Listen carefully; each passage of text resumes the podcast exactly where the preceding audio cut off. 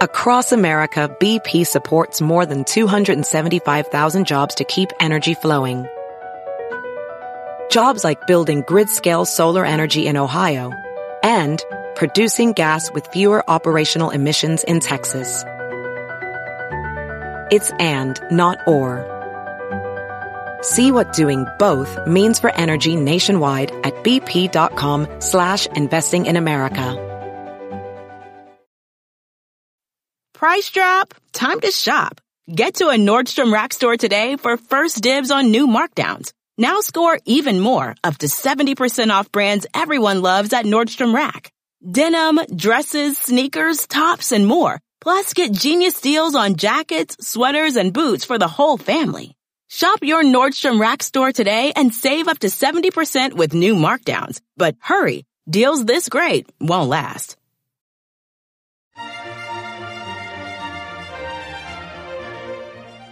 Welcome to the Nutrition Diva podcast, a show where we take a closer look at nutrition trends and headlines explain how the latest research applies to you, and answer your questions. I'm your host, Monica Reinagel, and today I want to talk about phytoestrogens in soybeans and whether they have estrogen-like effects in women, for better or for worse. But first, a question came up in the comments section of a post that I wrote on my blog at nutritionovereasy.com on whether protein powder is too processed to be considered a healthy food. The original post was in response to a question from Catherine, who wrote, Virtually everyone says to cut down on processed foods. It seems to be one of the few things everyone from different camps generally agrees on.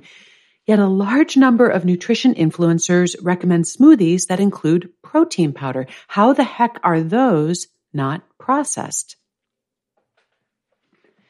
Catherine's absolutely right. There is a lot of talk these days about the harms of ultra processed foods.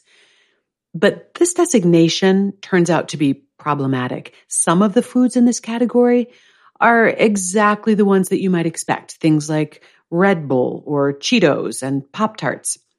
But that category also includes foods that we generally think of as healthy, or maybe healthier choices, such as almond milk, soy burgers, cholesterol reducing spreads like Benecol, high fiber breakfast cereal, baby formula, and yes, protein powder.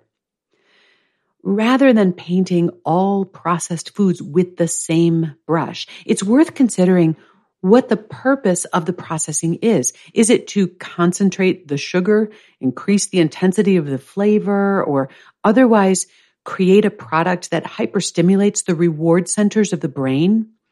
Is it to increase the profit margin of a cheap ingredient? Or does that processing serve to extend shelf life or increase the nutritional value of a food or improve its digestibility or make a nutritious food safer or more convenient to prepare? Obviously, the processing required to turn peas or whey into protein powder serves a different purpose than the processing required to turn an ear of corn into a bag of cool ranch Doritos. And I think we also need to consider what role or function that processed food plays in our diets. A Pop Tart, for example, is at best a source of empty calories. At worst, it could be displacing a healthier breakfast choice. Protein powder, on the other hand, can really only be used to increase the protein content of other foods.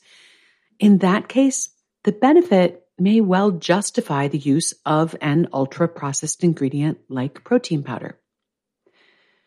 But another controversy then unspooled in the comments section for that post, where a reader warned against any protein powder that wasn't cold processed because heat processing would denature the protein. Now, denatured protein sounds pretty bad, doesn't it?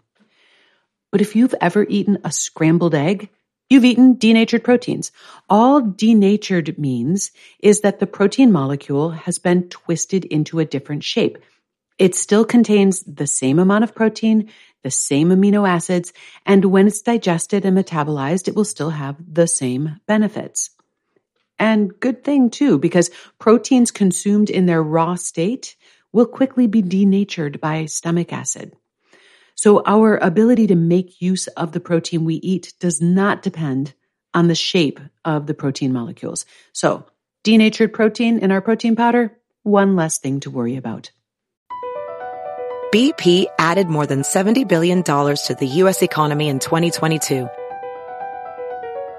Investments like acquiring America's largest biogas producer, Archaea Energy, and starting up new infrastructure in the Gulf of Mexico. It's and, not or. See what doing both means for energy nationwide at bp.com slash investing in America.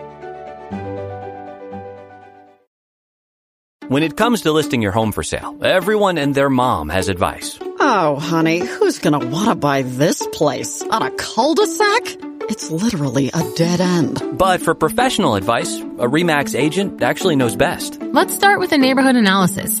I've been seeing lots of buyers looking to move here. REMAX is the most trusted name in real estate. Visit REMAX.com or download the REMAX app to find the right agent. The right agent can lead the way. Based on 2022 BrandSpark American Trust Study. Each office independently owned and operated. Look around. You can find cars like these on AutoTrader. Like that car riding your tail. Or if you're tailgating right now, all those cars doubling as kitchens and living rooms are on Auto Trader too. Are you working out and listening to this ad at the same time? Well, multitasking pro, cars like the ones in the gym parking lot are for sale on Auto Trader. New cars, used cars, electric cars, maybe even flying cars. Okay, no flying cars, but as soon as they get invented, they'll be on Auto Trader. Just you wait. AutoTrader. And now I want to turn to Stacy's question about the phytoestrogens in soybeans. Is edamame safe for women to consume regularly? She wrote, I actually became interested in eating it because I read that it may help perimenopause symptoms, but other articles warn against the estrogen. So what's your take? Soy contains isoflavones. These are compounds that happen to be shaped very similarly to the human hormone estrogen. In fact, they're close enough that they can actually fit into estrogen receptors in human cells. Now, osteoporosis, hot flashes, and breast cancer are all closely linked to estrogen activity in the body, either too much or too little. And initially, it was thought that the weaker plant estrogens or phytoestrogens in soy might protect you from either scenario. So if estrogen levels were low, Isoflavones might provide just enough estrogenic activity to prevent bone loss or maybe hot flashes. If, on the other hand, estrogen levels are too high, which might increase your risk of breast cancer, well, then phytoestrogens could help block excess estrogen from entering your cells by occupying those estrogen receptors and causing the cells to turn on the no vacancy sign. Well, newer research suggests that it's not quite what we thought. The estrogenic activity of soy doesn't seem to depend on how much estrogen you do or don't have in circulation already. Apparently, it's more complicated than that. Nutrition research often progresses along parallel tracks.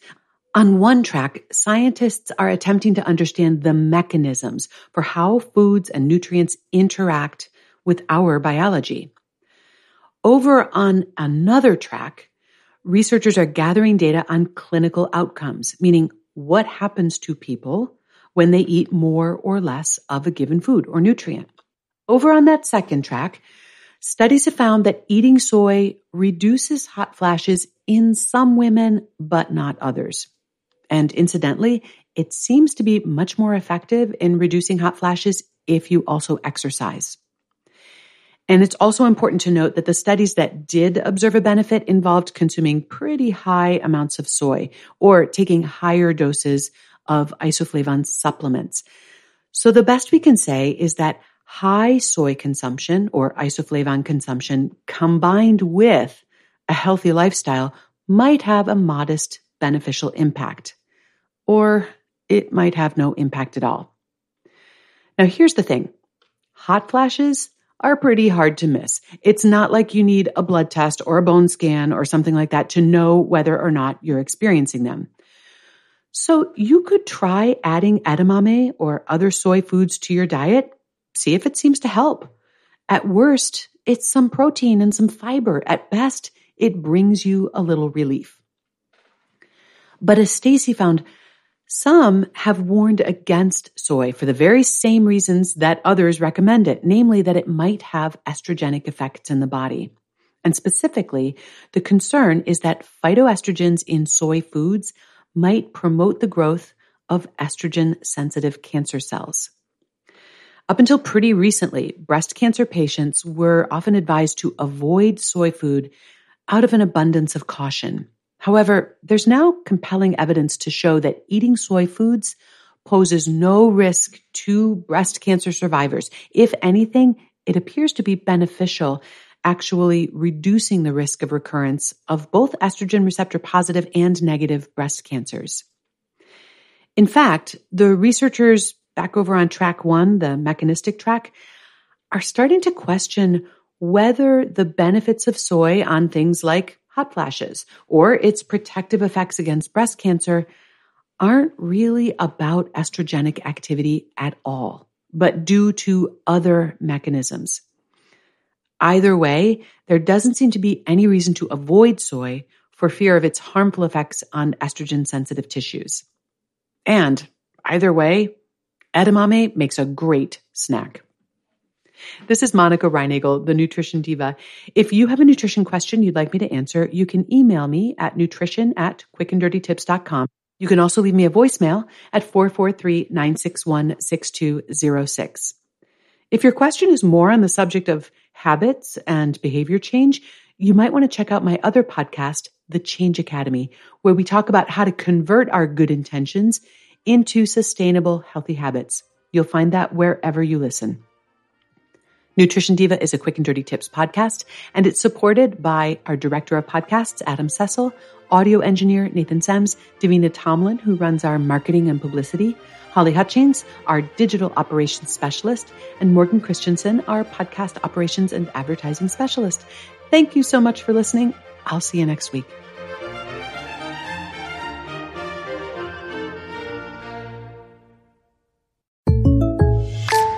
Jake from State Farm here, hanging out with Mel's Mow and Grow. Mel chose State Farm for small business insurance because his local agent is a small business owner too. So she knew how to help him personalize his policies. And now he's rolling in the green. Like a like a good neighbor. Guys, I'm trying to do the line. Oh, sorry, Jake. It's all good. Like a good neighbor, State Farm is there. Talk to an agent today.